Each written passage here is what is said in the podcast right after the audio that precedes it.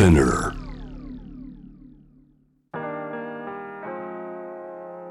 神崎めぐみです大森洋子です。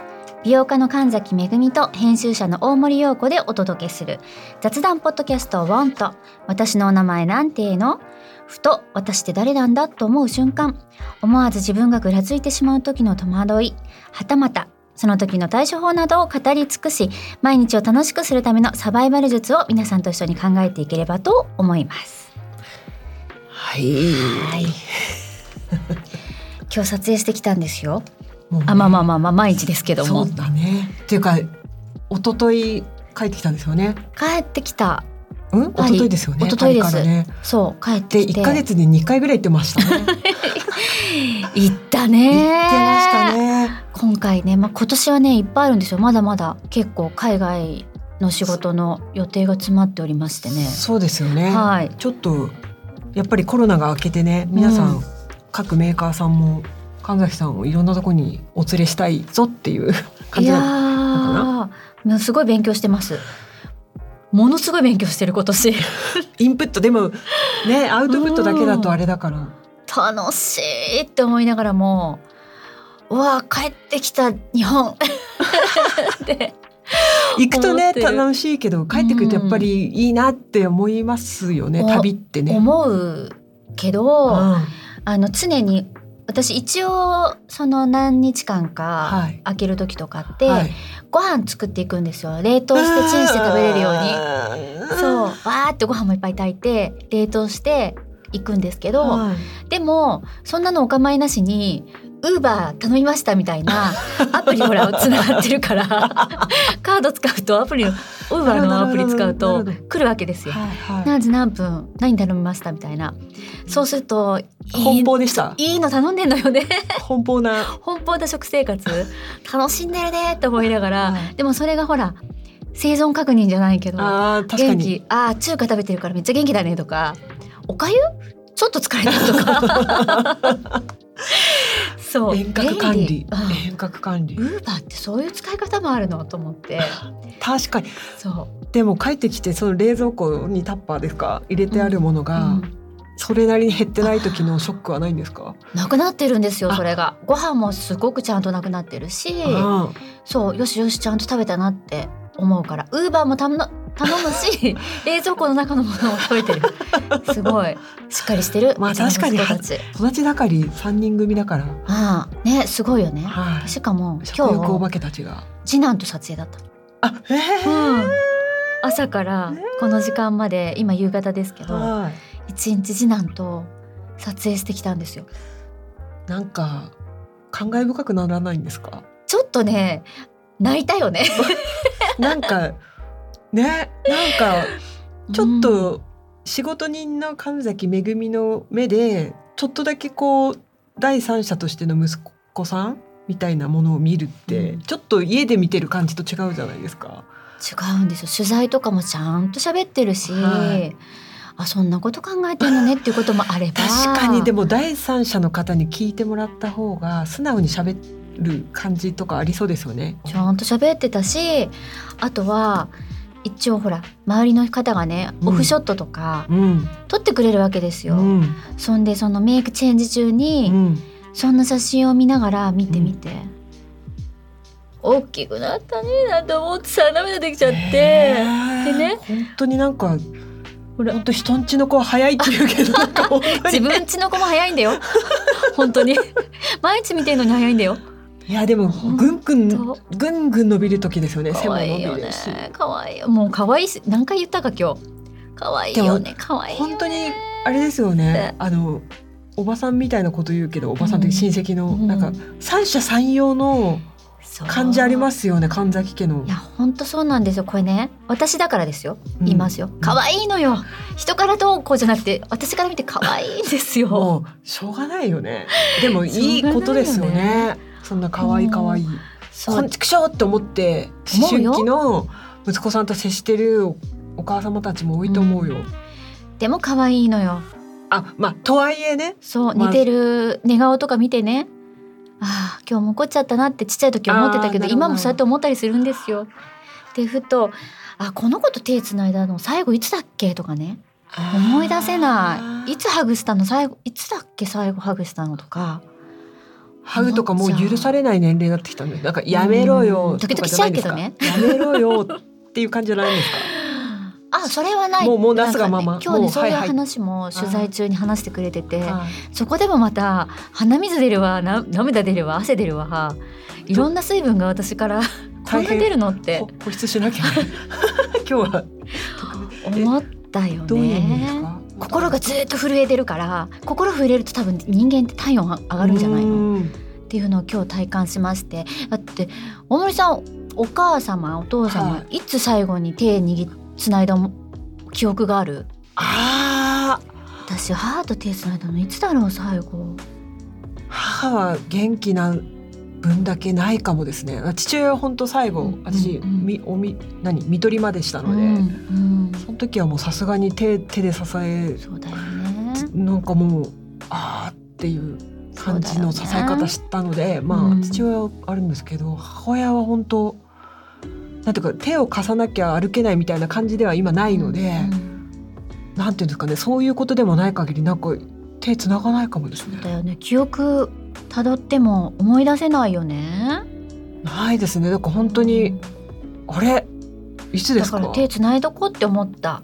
でもそうやってなはんだかな最後い、ははやっぱりそうやって手をつなぐところに戻っていくんだね。い、いや本当うにん。思いましたよ、まあ、ちょっと介護の話になりますけど、うんうん。多分お子さん育てている方はなんかお子さんが日に日にいろんなことができるようなのを体感すると思うんですけど逆が起こるんですよ。ね。日に日にできなくなってくるうん人が横にいると、うん本当になんか人間っていろんな機能に支えられて動いてたんだなっていうだからそうですねあの時は本当なんかね言葉にならない、言葉にならなかっただからちょっと感情はスイッチオフる感じありましたね、自分で。ううんんそうしないとね。なんか、だから今日父親はこれができてるけど明日はこれができなくなるかもしれないとかと対峙するともう潰れそうになるから、うん。ただただ今日これができてる君偉いみたいなモードでうん。接してましたけどね。そう家族のことを思うともちろんはい。親はい。もそうだし、兄弟かもしれないし、子供かもしれないし、はい。大切な人のことを思うとなんか怖くなったり不安になったりそうですね。潰されそうになること増えますよね。いや本当にだからお子さんいるうん方々は偉いなって日々思いますよ。だからあの心配しなきゃいけない生命体が多いわけじゃないですか。心配。でもほん多分ね自分がほら、はい子供の時のことを思い出してみれば、うん。そんなに心配することないよってうざったく思ってたけど親のことを。そね。それとはまた別なんですよね。心配しちゃうのよ。もう,、ねもうずっそうと心配しちゃうんですよ。そうだろうなと思う。うん、はい、もう。何でも心配。体重落ちれば心配だし。だし本当だから私あの姪っ子一子がいるのでその子たちの反抗期とかもまだまだと横目で見てもう親御さん報われろって思いました全国の。なんかこれさいや本当にね結構兄とかもものすごい可愛がって育ててるのも見てたんで、本当に反抗期を見た時は、うん。この子たちにも来るんだと思って。でもあれはもうこれはじゅんぐりじゅんぐりですよね。そうですね。自分がそういう立場がやっぱりそうなってみないと。はわからないじゃないですか。本当だにからじゅんぐりじゅんぐりできっと母が思ってたことを今私が思い、そうですね。そうそうこれはずっとなんかうまくいかないタイミングで 回っていくんだろうなって。思ってる。ねけどだからこそ今母への切なさが募ります。あの時なんであんなこと言ったんだろう私お母さんにとか。はなんか思いますよね。この痛みもまたしょうがないね。いまあね自分に返ってくるっていうかね。本本当だから子離れあ今日も編集さんはい、女性の編集さん、うライターさんうん。もう子離れの話私してて、はい。女の子のお嬢さんがいるんですけど、うんうん。大学生になって急にパーンって来たんだって子離れが。お向こうから子離れじゃない。親離れ。が。そう、ん。すごい寂しくてって言ってて、はだからまた男の子と女の子でまあ人によるけどね,、まあね。違うのかなって思ったんですけど、はい。男の子って結構じわじわくるから、うん。ちょっと準備が効くっていうか、はだんだん離れてってるなっていう思春期も、も同じくですけどうんうん。でもこう女の子だとまあパーンって言ったりすることが多いのよってお話ししててなるほどって思った。でも私本当うにん。父親に私の結婚式でうん。父親のスピーチみたいのがある時にスピーチね。会った時になんか受け狙いだったのか未だによくわかんないんですけど、僕は陽子が怖かった。って。いう一言から始まったスピーチしてました。いい思い出。いやだからやっぱ思春期の時私本当に分かりやすく親がをから離れたいっていう子だったんですよね。うん。いや全然違う話していいですか？その怖いつながりでいい？大森さん。怖いつながりでいい、はいはい。怖いじゃないんですけどこの間あれ誰かと喋った時に大森さんのうん。モード時代を知っているモード時代の 大森さんとお仕事した方あがー大変大変。めっちゃ今すっごく柔らかいカジュアルな。うん。すっごいかっこいいお姉さんだけど、うん。モードな時めっちゃかっこいいかっこいいっていうか圧あったからねっていう話をしてて もうあれこれ大森さん大きいんだよね。大きいです。よ100 174。174じゃない？はい。でスラッとしてて、はい。で骨格もすごい綺麗で、こはい。の長身でうん。爪真っ赤だったの？そうだね。爪赤ネイルで。でなんか初めてその人が会った時に、はいストライプのうん。太いパンツにサスペンダーして。怖い。何え？大丈夫かな？大丈夫でかっこいいよ。のっぽさんみたいな。もうもうめっちゃモードなかっこいいお姉さんでキレッキレだったんだよねっていう話をしてて。はいだからこの長身で一気にドスンときたらお父さん わおって思うかもいやね。本当にね多感な感じだったのよ思春期。私だから本当に私を育てるの大変だっただろうなって逆にね今思えばですけど当時は本当にあと田舎だったんで田舎暮らしで早くここから出たいっていうあの親が親と仲が悪いとかも決してなかったんですけど、うんうん。ここではないどこかへって病気にかかってたんですよね。だから親からも早く離れたいし、思ったよねなんかこの土地から離れたいって思ったよね。なんで思ってたあのね、んなになんか一人になりたかったんだろうっていうか親から離れたかったんだろう。うん、うち本当過干渉な親でもなないし今思えば本当に別にこれ絶対聞かない親なんですけど、うん。なんか本当よくできた親だなとは思うんですけどでもそういうこととは全く別で、もう自分でも自分をコントロール不能だったぐらい、うん。青春暴走期だったのでホルモンの仕業だからね、まあしょう本当にがないよね。バグですよバグ。でバグね。本当に言葉選ばずに言うと、うん。みんな私のことなんて分かってくれない。あ思ったよ。みんなが思うよあの時代。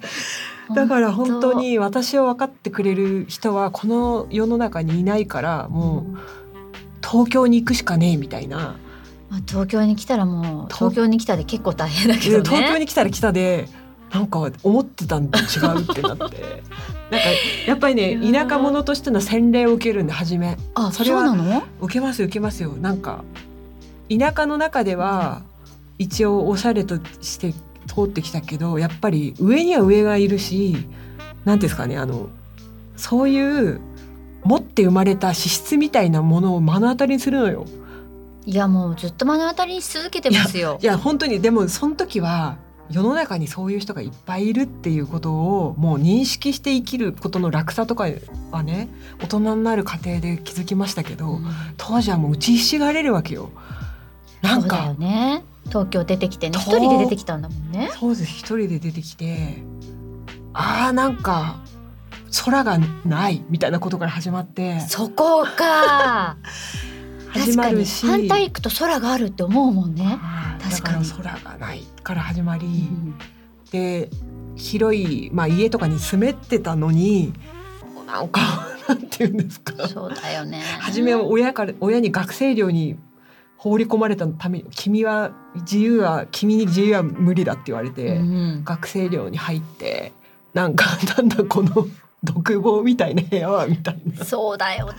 なんか本当にで管理されてるあのうん学校はまあある程度ね自由ですけどなんか寮母さんみたいな人になんか親御さんからあなたを預かってるのみたいな感じでめっちゃ監視され、うーん。ヒーみたいなところからあ何の話かは忘れたんですけどそ,、れぐらい飛び出したいっていう思いで、ね、飛び出したいって飛び出したらもっと監視の門のところに。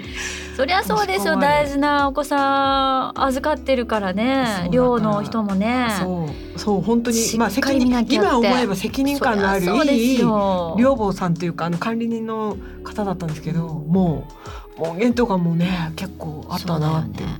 でも昔そういうドラマもいっぱいあまあそうあの全然違うよ、はい。違うけどさヤヌスの鏡とか覚えてます？覚えてますよ。杉と浦美幸かさスケバン刑事とかさ、はビーバップハイスクールとかさ、はいはまあ、種類は違えどはい。なんか面白いね。今あるの？そういうの。今ルーキーズ？今だからまあ永遠に日本ってなぜかヤンキードラマは当たるんですけど、東京リベンジャーズとかもそうで。あそうルーキーズじゃないよ。そう東京リ 私ね私東京リベンジャーズを思いながらルーキーズ ルーキーズって何？ルーキーズは野球？ですね。全然でもほらその前は「スラムダンクがヤンキーがバそうスケットそうだ花道くんね。もうそう永遠になんかね日本ってヤンキー受けるんですけどまなめ猫とかもあったね。ああなめ猫の永久会員証みたいなのあ会員証みたいななんかなんかお財布入れてましたけどなんかいや確かに。私本当に信じられないぐらいヤンキー学校にいたんですよ。地元の時。地元の時、うんもうんう本当にスケバンデカっていうか積み木崩しのうん。残りがとかが残ってるまま、うん。あとスクールウォーズとかのあいいや本当にそれぐらい結構本気のあれ系だったんですよね。あのもうペンキでうん。先生の悪口書くみたいな。ペンキで書くの？そうですよ。どこに？校舎の壁に。だから本当にもう何回も正崎豊って言ってますけどあの卒業みたいなこのど。支配からの卒業みたいな感じで卒業式もちょっと遠巻きに警察の人見てるみたいなぐいらいまあ、でも地域によって違い。ますよね全くその、結構ね時代の進み方もちょっと違いがありますよね。ちょっとね時差があって、うん、多分東京はもうスクールオーズ全盛が終わってたと思うんですけど。そうです。私は高校1年生の時にルーズソックスが始まりました。あそれはねうん流行ってたんでもね神奈川県だよ。あそれは流行ってた。あちょうどさ両方ある時代だよね。あの並走してだからあのセーラー中学校、うん。セーラー服だったんですけど要はまだあのセーラー服のスカートが長い子が強かったんですよ。ねあのセーラー服のさスカーフさ後ろのセーラーから三角が出てるとさ恋人募集中とかじゃなかった？っていうかねななんかわかんないですけど恋人ってもう使わないけど。わかんないけどうちのうちの学校三角はなんか中学三年生しか出しちゃいけない。あったよねそういうの。なんかよくでリボンをちっちゃく結べるのも上だよね。上だった。あそうだっただから一二年生はまっとうな大きさでうんちゃんと着るっていうだから。懐かしい。私もスカートの丈ももういわゆる先生に怒られない丈なんですけど3年生になるとだから私たちの時代はまだ長いのが流行ってたっていうかその権利が特権が長長い丈だったんですけど私もう背もぐんぐん伸びちゃってどんどん時間になっちゃうんだ。で今更作り直すのもねって言ってそれでやりきりましたけどそしたら、まあ、高校とかに上がって、うんあの LA カジュアルとかの旋風が巻き起こったんですよ。うんうん多分青山女学院ですよ。あれ MC シスターとかあそうですそうですそうです。読んでたよねそうです。可愛い雑誌だったよねそうだからそうだそれで何の話か忘れたんですけど、まあとにかく本当にそういうハードコアな、なんていうかね中学地方生活からうん早く抜け出せなきゃと思春期が一緒に来てもう親も断ち切らないと私はずっとこの中にいなきゃいけないって思っちゃったんだよね。うん。親そうだから親が嫌いとかじゃなくてもう飛び出さなきゃっていう感じだってこんなこと言ってていいのか外に出てはい。親と離れてな。はい。ふと今立ち止まったりするじゃないですか、、はい。ろんな、はい。例えばこれから介護、はい。親との関係が変わってきたり、私の場合子供との関係が変わってきたりとか、自分の年齢もちょっとふと立ち止まるところじゃないですか。はいで冷静になって考えると人生というか一生って結構短いないや短いですよ。短い本当に。でしょ？親といた時間何年でした？親といた親といた年数って。いや私うん。でまたまたあれなんですけど、うん。そんなわけで高校生の時にめっちゃ激しい部活に入って、あバスケ部ね。はいであの越境したんで、うん、うんうん。うんあそっか。そうねで厳しすぎて通うのが無理だってなって、親戚のおばの家から通おうってことになったがために、うん。私中学生で家出たんですよ。あ中学生までで。わなんで変な話だから早い10中学卒業で15ですか？そうですよね、うん。だから私15歳で家出てるんですよ。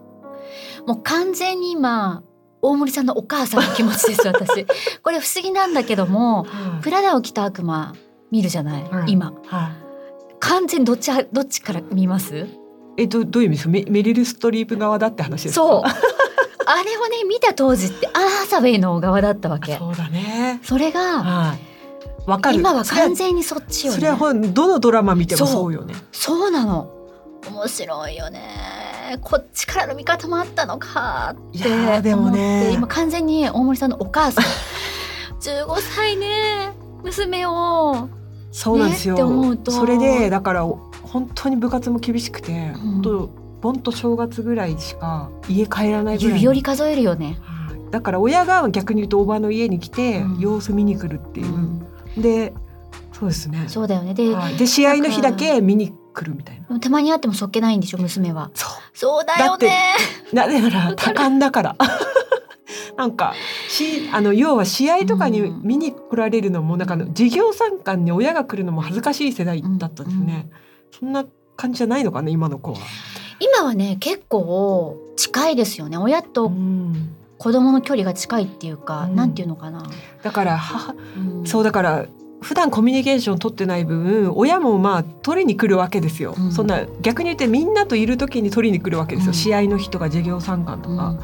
そうするとそんな時こそあんまりベタベタしてきてほしくないっていううん。気持ちが働くから、あれね大変なんだよ結構あそうなの？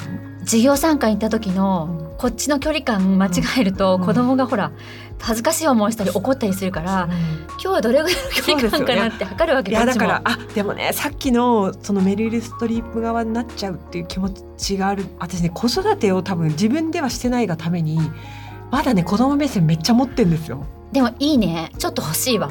忘れちゃうもん。忘れて失敗しちゃったりするのよ。いやだからまだまだなんか親子ものみたいな映画とか見ても結構子供目線側でうん。まだそういうとこある。あの本当大人って分かってくれないよね。みたいな気持ちで見てる時ある。なるほど。ね あれ見た？何？ファーストラブ初恋？あのあのネットフリックスの？方もう私はもうお母さんの気持ちだから多分あれって恋の話でしょ？はい。違うのも子供とお母さんの話なわけ私から見るとなるほどね。そう。あ子供に会えないよね。って。で久久しぶりに会ってもそうだよね。無言でご飯食べて出てか出かけちゃうよね。とかっていう。ね。そう。完全に私のあの初恋はい。の映画は、はい。もう子供へへの片思いの話だった。あそうか。そう。もう完全お母さんの目線。それで言うとね、うん。私誰の気持ちにもなれなかったっていう。あ大人たち結構言ってたね。そだから立場が変わったりとか年齢によっても全く違うよねう。いやだから同じ作品を年を経てから見るとびっくりする時ありますよね。いやびっくりし続けてますよ 私出張行ってたじゃないですか、はいとにかく映画を見ないとはい何十時間過ごせないんで、飛行機の中ね。はい。いろんなの見て、うんその中でも帰りの一番最後に、マンマミーヤ見たんですよ あれこそそうですね。そうアマンダ・セイフレードとあれじゃないうん。メルリ・ストリップの。はい。完全にお母さん側の 気持ちで見れたからまた新しいああでもそうかもね。映画だった。今もうそうかも。もう一回見てみよう。全然違うよ。もうそうだよ。一人で育ててきたんだよっていう。お母さんもう一回こ恋していいねって思ったりとか。そう。だ。大体あれの映画も3人すっごい元気なまあいわゆるおばさんが出てくるじゃないですか、おばさん見るのが大好き。映画の中の。め私っちゃ元気出るよねわかります。あのね、あれ、あ、ダメだよ。また出てこない。あの、韓国と、韓国と北朝鮮の間で恋愛するやつなんですっけ？ちょっと待って私すごい好きなんだからちょっと待ってください。あのーあの愛の愛の。不時着不時着こんなことってあるんですか？いやまずいですよまずいけどあれでものすごいおばさんたちいっぱい出てきたじゃないですか。最高だよね、うん。北朝鮮のおばさんたちでしょ？はい。最高だよね。こういうおばさんになりたいと思って見てますそう。もうねなんか世の中元気にするっておばさんだよね。って思いました。だからなんかこういうおばさんもっといっぱい日本のドラマを出せやいいのにって思った結構見本のようなうんいいおばさんたち、かっこよかったよね、はい。チャーミングでね、はい。そうなの。はい。最後もそのママミーヤの3人のおばさんたちのはい。ダンスで終わるじゃないあれ、はい。はい。もう本当最高だねと思ってはい日本に着陸しました、あの不時着せずあね。そうそうそう着陸しました。無事に。そうおばさんいいね。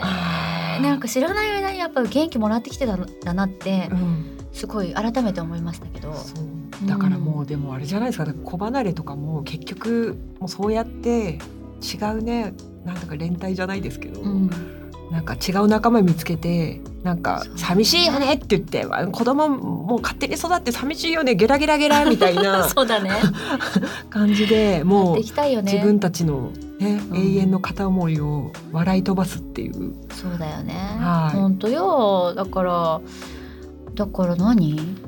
私の場合は長男がいろいろあって一人暮らししてたじゃない、はいはい。結構早くに。はい。で戻ってきてくれたんですよ。今うん。私ほらシングルになったから。はい。で今改めて息子3人と私で住んでるんですけどうんうん。一、回一人で生活してはいはいはい。なんかねいろいろ分かってくれたっぽくってあ。それはそれでまたいいですよ。まあでもそれこそやっぱり家事ってなんか本当に止めどもないんだってことにきっと気づいたでしょうね。はい、トイレットペーパーは変えないと誰自然と出てくるわけじゃないんだなとか。とかね、うん、そう。洗濯物って本当にたまるんだとかね。そうそうそう。そうよ。勝手にタンスに入ってるものではないんだね、そうだよ。そういうのをはい。味わって帰ってきてくれてるから、また違ううん。距離感とうかん。力を合わせて今生活してて楽しいです。楽しいし、毎朝感動する。あ。あの子供たちがうん。普通にご飯朝ご飯うをん。朝日浴びながら食べている姿にうん毎日涙しそうになるほら今も涙しそう。どんだけ。本当にねこれ皆さん画面で見れないからあれですけど本当に話しながら涙ぐってる。多分それねジェットラグです。多分時差ボケで自律神経ちょっと バグってるじゃないですか。さっきもいっぱい泣いてきたけど 本当子供の話するとね涙出てくる。ほんほんと大丈夫かな子離れ。ちょっとおお便り読みます？どこ？こ一番最初だな？子離れできなくてもいいと思います。21、19との男子の母ですが早くに離婚しているのでチームとして動いていますと。だからねいなくなったら寂しいなと考える今日この頃です、同じです。本同当じ結構境遇ね神木さんと似ておられる、ねでもいなくなるってほらあの自立するっていうことだからいいことだようね、ん。きっと。うん、わかるんだよ。わかるけどね。なんかこれ私の友達がうん言ってたのは、ある時までお母親とか父親がもうお嫁に行くのがなんか悲しいよみたいなこととか言ってるのにある時から早く嫁に行けって言われて勝手だよね、はいだから本当に勝手なもんだよって言ってましたけどなんかそんなもんでねね。結局そんなこと言っててもなんかいろいろ成長する過程をね今度は期待する時も出てきちゃったりするからね。そう親ってそうなんですよ、はい。一番最初お腹にいる時はとにかく健康で元気に生まれてきてほしい。それだけでいいですって神様に願うわけですよ。うん。で生まれてきてありがとう。じゃあもうここからも元気でね、うん。もうただ健康でいてくれればいいよって思うのにある時からあれもうちょっと成績良くなった方がいいんじゃないとか いろいろと、うん。出てくるもんですよね。うん。まあ、私は今まで今日も話したけど一回も勉強しなさいって言ったことないんですよ。お、それも本人分かっててうん。あの僕は一回も母から何を勉強以外にも何をやれって言われたことがないですってうん。言ってて、うん。あ子供も分かってるんだなって思ったけど、うん。でも言わないまでもこうだったらいいなってじゅんぐりじゅんぐり変わっていくじゃないですか、まあまあまあね。しょうがないよね。って思いますけどね。ね。そうそう。あとね48歳シングルマザー歴4年、22歳と19歳の娘がいます、私も子離れできてません。うん。可愛いというよりただただ大切。わかる。えー娘の寝顔を見ては携帯で写真を撮り頑張ろうと気合を入れ、もう一つ家事をしてから寝ます、そうだよね、うん。こんな気持ち神崎さんも一緒かな？一緒です。私の推しは神崎さん嬉しい。えね？嬉しい。なんていうか対象者になってるよ。ああ神崎さんが読者モデルの頃からです、神崎さんに励ましてもらったら何でも頑張ります、ですし時々シングルに不安と寂しさを感じます、うん。シングルの良いところも含めて私に喝を入れてください。そうね。幸せになろう。うん、本当よ。あの誰と色とかじゃなくて、うん。そういう幸せじゃなくて、うん。自分の中の幸せをつかみ取りたいなっていうか叶えてあげたいなっていうか自分を幸せにしてあげたいなって思うから、うん。幸せになりましょう。私もそうする。うん。うん。あと娘の寝顔を見ては携帯で写真を撮り 頑張ろうと今日、うん。これね一個いいの、うん。私最近。なんだ？覚えて今日してないけどアップルウォッチ自分に送ったんですよ。お。すごいいいねあれ。え？写真見れんだよここで。なんか何あの私たちの世代で言うとあの、うん。ペンダントにのロケットみたいな。そうそうそうそう。パチッと開けなくても見れるのここで。私すっごい仕事中とか今回の海外出張でもすっごい助けられて励まされてんの。あなんか寂しいなって思った時とかうん何やってるかなって思った時とかあなんかちょっとしんどいなって思った時にもここにいっぱい息子たちの写真が上がってくるわけですよ。あ上がってくるのか。うん上がってくるっていうか見れなんか上がってくるよ私の。ちょっとわかんない。どういう設定？わかんないけど。送ってきてくれたのが見れるとかじゃなくてアーカイブを。そうアルバムがここに入ってるから、はまあもういつでも好きな時に見れるしそうですよね iPhone と同期して。そうなの。すごいじゃんと思って。ぜひぜひちょっと Apple Watch 自分に送るとかどうですか？すごいいいよ、そうですね。うん。ちょっとねなんかちょっとへこみそうになった時とかにうん。頑張ろうって思う、でしょ、うん。でその携帯開いて写真見るってほらできない時もあるじゃないですか、うん。仕事中とか。確かに。でもここでピピって見れるから。そうだね。すごい、ちょっとねうん誰かの愚痴とか聞いてるの面倒くさくなった時とか、ね、そうそうそうここで聞いてるふりしてここでピピピピってできるじゃん？はいアップルウォッチすごいなって思っちゃった。あでもそそういう使い方初めて聞きました。でしょ？私も、まあ写真がね見れるっては、まではまあ確かに聞いたことあった気がしたが。そうもうぜひ活にもなるしエールにもなるので、うんぜひぜひうんあの確かに確かにそういったものもいいなって思った。うんうんうん。それと？なんかでもやっぱりね神崎さんの一方的に片思いしてる感じっていうのに共感の声がめっちゃ集まってるので、そうなんですよ。一生片思い そう永遠に両思いにはなれない。けど、うん、そう多分わた私が死ぬ頃にはいなれるんだろうね、両思いに。あのね、うん本当にもうちょっと早く両思いだよって言ってあげたかったな、うちの父にはと思うから、うん、本当に全国の親御さんに言いたい、うん。本当だよね。ただ照れくさいだけなんだよ。そうなんだよね。だからもっと手つないどこう。母と。そうだね、うん。本当だ。私も親離れもな。本当本当にでききてるかわかんないしな。なんか一瞬できた気がするけれども、うん。もうこうなったらまあしなくてもいいのではっていう、思っちゃうね。はい。分かった私子離れより親離れかもしれない私。をしてしたい？してない？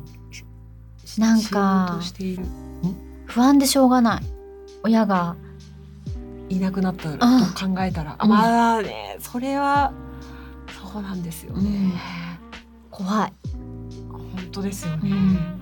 だからもうなんかこう絶対この合理的な思考はちょっと皆さんにおいおいと思われるかもしれないですけど、うん私本当に親孝行してるのは自分へのもうそうなった時の言い訳作りでしかないと思ってるぐらいですよ。だからそうしないとなんかちょっと時の流れに身を任せてるとちょっと親の世話世話というか、思い出す回数減るからなんかあえてもうこれ絶対です。もう本当に今面倒くさいと思っても絶対いなくなったら後悔する自分だからと思って。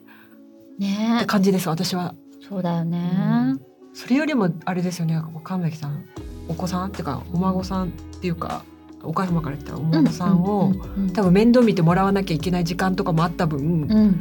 ちょっと私よりえちょっと近いんだと思うんですよね、うんうんお世話になった感覚が。もう母はうん。でも、私より孫たちのことが心配でしょうがないから、あの愛おしいしまあねそうそうだからもうしょっちゅうしょっちゅう「何々と何々と何々ちゃんは元気なの?」とかう、んあのもうさ携帯とかさ使えあんまりさこうさ、あのちっちゃいこと気にしないからさうん、うんうんもうあべこべなわけですよあの打ち打つメールとかはいはい変換の仕方とか。それわかりますうちの母親もねちょっとスマホデビューが遅かったがためにうんなんか LINE とかが楽しくなっちゃって なんかスタンプとかのあり方がもうはちゃめちゃすぎて微笑ましいんですけど。最近はご変換もすごいし。最近ほら母からだけどやっと覚えたの。ハートとかリボンとか。わ LINE をしてくんの。あのねあのねこれね覚えたら本当にすごいことになるから。なんかねガラケー時代のあの絵文字パニックみたいな時と同じぐらいの絵文字量飛んできますしご変換もすごいもんだから暗号みたいになってる時あありますねうちの見せならいいけど体に手気をつけてよ。あのとか。思いようがまだ難しいんだな。カード。音引きがね。カード。本当面白いなって思って、でもそういう時にうん私も大人になったなって思いますけどね、なんかいいですよね。なんか。そう。なんか母親が愛らしくなった瞬間ありましたとか自分が大人になったなった瞬間って、うん。多分母親が可愛くなった時です、そうだね。支えなんか。支えたくなった瞬間とかそうねそうですね。見て。ことあるごとに私何にも何にも言ってないのにいいことあるよ。努力している人は応援してるよとか来るの。それはねなんか持ってんつながってんだよね。おうちの親まだねなんかあれなんですよね。LINE になると人格変わるぐらい なんか可愛くなっちゃうんですよね。会うと結構普通にかなんか話してるのに LINE だと、ななんとかしちゃうぞみたいなのが なんか来るからあれ？これキャラ変してるなみたいな。なんかそれも含めてなんかうん。可愛いなみたいな。なんか親を冷静に可愛いなって思えた時に大人になっちゃったなだって思うよね。しそうあ私が支えないといけない方だっていう自覚がまあ出た時だな。うん。いやだから私めっちゃ健康でいたいんですよ。子供が親を心配するって重いじゃないですか、うん。思いがね。うん。だからもうずっと健康でいて本当にパタッと生きたいなって。おばあちゃんになって。笑いながらなんか起きてこないね母ちゃんみたいな。ああまあね。がいいなって、まあね。もうもう本当にね1ミリも心配させたくないし悲しい思いさせたくないんですよ私のことで。だからすごい鍛えてる。なんかよくわかんないけど。いやあの子供に心配とか絶対させたくない。もうそんな思いを怖い思いさせたくないの。もいらないことで。もうなんか大変一生片思いから何思いかわかんないけどもう大変だね。そうなの。でもあのある程う度ん。大変な思いとうかん。はした方がいいと思ってて、うん。この間長男があるブランドのねうん。すごいブランドうのん。撮影うにん。1週間ぐらい、うん。えー出張で行ったの。すごい。うん。で洗礼を受けたわけですよプロフェッショナルたちの。うん。やっぱり個性的な方たちもいるし、そうでもしんどもうもうさ多分3キロぐらい痩せて帰ってきたんじゃないかなあらららら。寝れないし、うん。忙しいし、うんうん。で自分も初めてで緊張してるし、でもよかったなって思った。ここで耐え抜いて帰ってきたのもよしだしもちろん耐え抜かなきゃいけないけど、うん。その最初から行って甘々でかへっちゃらで帰ってくるより、うん。もうほんとしごかれて、うん。よかったねって思った。でも本当長男くん私の勝手なイメージですけどすごい青い炎って感じなんですよね。あなんか赤い炎より温度が高いけどなんか青い炎って見えづらいじゃないですか。なんかそういうお子さんの印象そうなんですよぴったりだねその表現が。なんか温度めっちゃ暑いんだけどっていうそうなの静かにね。静かにうんすごい熱量高くおるって感じがすごいある。そうだから。だからね。でもそうだからその根性っていうか、うん。そういうところ、まあ、自分的にはまあアウェーというかうん。やりづらい環境だったかもわかんないけど多分なんかそういう短力はうん。すごいありそう。なんかね、本当に皆さんにおお見せしたいぐらいなんていうんですか華奢な美少年みたいなそうね。いう印象がある、うんうん。線が細いというか、けどもう絶対この子はうん。って感じの感じよ。親戚のおばちゃんから見たら。あんまほらこれはほら本人とかに面と向かって言うと煙たがられそうだから言わないけど、そうだね。これ気まきかおおこれ多分聞いてないと思うから言うけど、本当そういうお子さんだなと思って。いや母として嬉しいですそれは、うん。最高の褒め言葉だねそれ。でもなんかそういう本当印象がある、いや短力があるな。大事だよね、いや、うん。私もそれは本当に絶対いやあなた本当に なんかた短力が歩いてるみたいなわかんないけどなんか。いや本当にうん。インフルエンサーじゃないけど人の前に立つ方って短力お化けだなって思うこといっぱいあるんですけど神崎めぐみはね結構世界標準に近いと思う。なんか多分短力メーター測ったら、マドンナとかビヨンセとかと同じぐらいあると思う。あの。すごい光栄です。なんかでもわかる。なんかあれぐらいの短力ありますね。だからもうそれだけがそれだけが取り柄なんですよ。本当に。だからそれをなんか息子たちが受け継いでくれてたらすごく嬉しい、うんうん。いやだから受け継いでると思う。だから炎の種類違うけど、うん、火種としてのパワーは一緒とかなんかわかんないけど。嬉しい。生きていく上でそれ絶対大事だもん、あーやっぱだってこのこの人の背中ずっと見てたらうん。って感じありますよねいや歩くく。なんか歩く着火剤みたいな。キャンプ用品で言うと。永遠になんか薪をくべ続けて自分で自分にね。はい。大事。そういう人になってもらいたいなってあ思ってる。子供たちー。みんな、うんで神崎さん本当にそれをさらに自分に薪くべるだけじゃなくて人にくべ始めてんな今っていうのは。ちょっと思う。っていうターンに入ってきたなこの人っていうのは。うん。ちょっと見てると思いますけどね、うんなんか自分にくべてるターン終わったんだなみたいな、そうなんだよね、そうなのそれぐらいなんか大文字焼きぐらい燃えてるからいつも。そうなのよ。いつまでだ燃えるかね。最後の日までだねきっと。多分あなたはうね、ん。本当に最後のメラって言って消えるタイプだと思う。あの。そうだね。最後の。まあ確かにね、まあそうありたいですよ私、うん。本当に。うんね、ーでも皆さん同じ気持ちだったうん、のは嬉しいな。なんか嬉しいっていうかみんなでこうやって思いながらじゅんぐりじゅんぐりねうん行くもんなんですね。に皆さん本当神崎さんもね悩みは一緒っちゃ一緒なんだよってことも含めてね、うんうん共有してねいけたらいいよねって。そうだね。はなんかこれすごく長いお手紙私へのめぐみさんへっていんうんうんうお手紙いただいたので、いうん。最後にこれ読みたいなと思いますが、うん子離れをする方法です、うん。私を私も悩みました。一人息子から子離れやはり子供は親から離れて自立しなければいけないですがだから小さな時から自分のことは自分でできるように育ててきました、うん。息子は宝物です。私の生きがいです。今もそうです、彼が私から離れて自立したのは本気で好きになった彼女ができてからです嫌でも本人自分で気づきます。今のお嫁さんの味方をもちろんしますしいいことだね、うん。私とは縁が切れる間柄ではないのでうん。メールはなくても電話はなくても大丈夫と思ってるのでしょう、うん。親は木の上から彼の幸せを願うだけです、心配なさらなくても息子さんから自然に離れていきます。わかるよ。それが一番です。寂しい気持ちはありますし一生片思いですけど今の子育てを最大限楽しんでほしいです。うん私もそうしてきました。お二人とも楽しいお話をありがとうございます。てか本当素晴らしいお手紙ありがとうございますね。ね。そうなのよ。うん。勝手に離れていくのよ。自然にね。それが一番だね、うん。だからそうね。そう。見守っていくわ。言い聞かせてる。皆さんのあのお手紙が染み入ってまた涙を浮かべています。見守ってるよ本当に今日はそういう日なんだな本当。うん、ね。あそうですね。あ撮影から始まってね。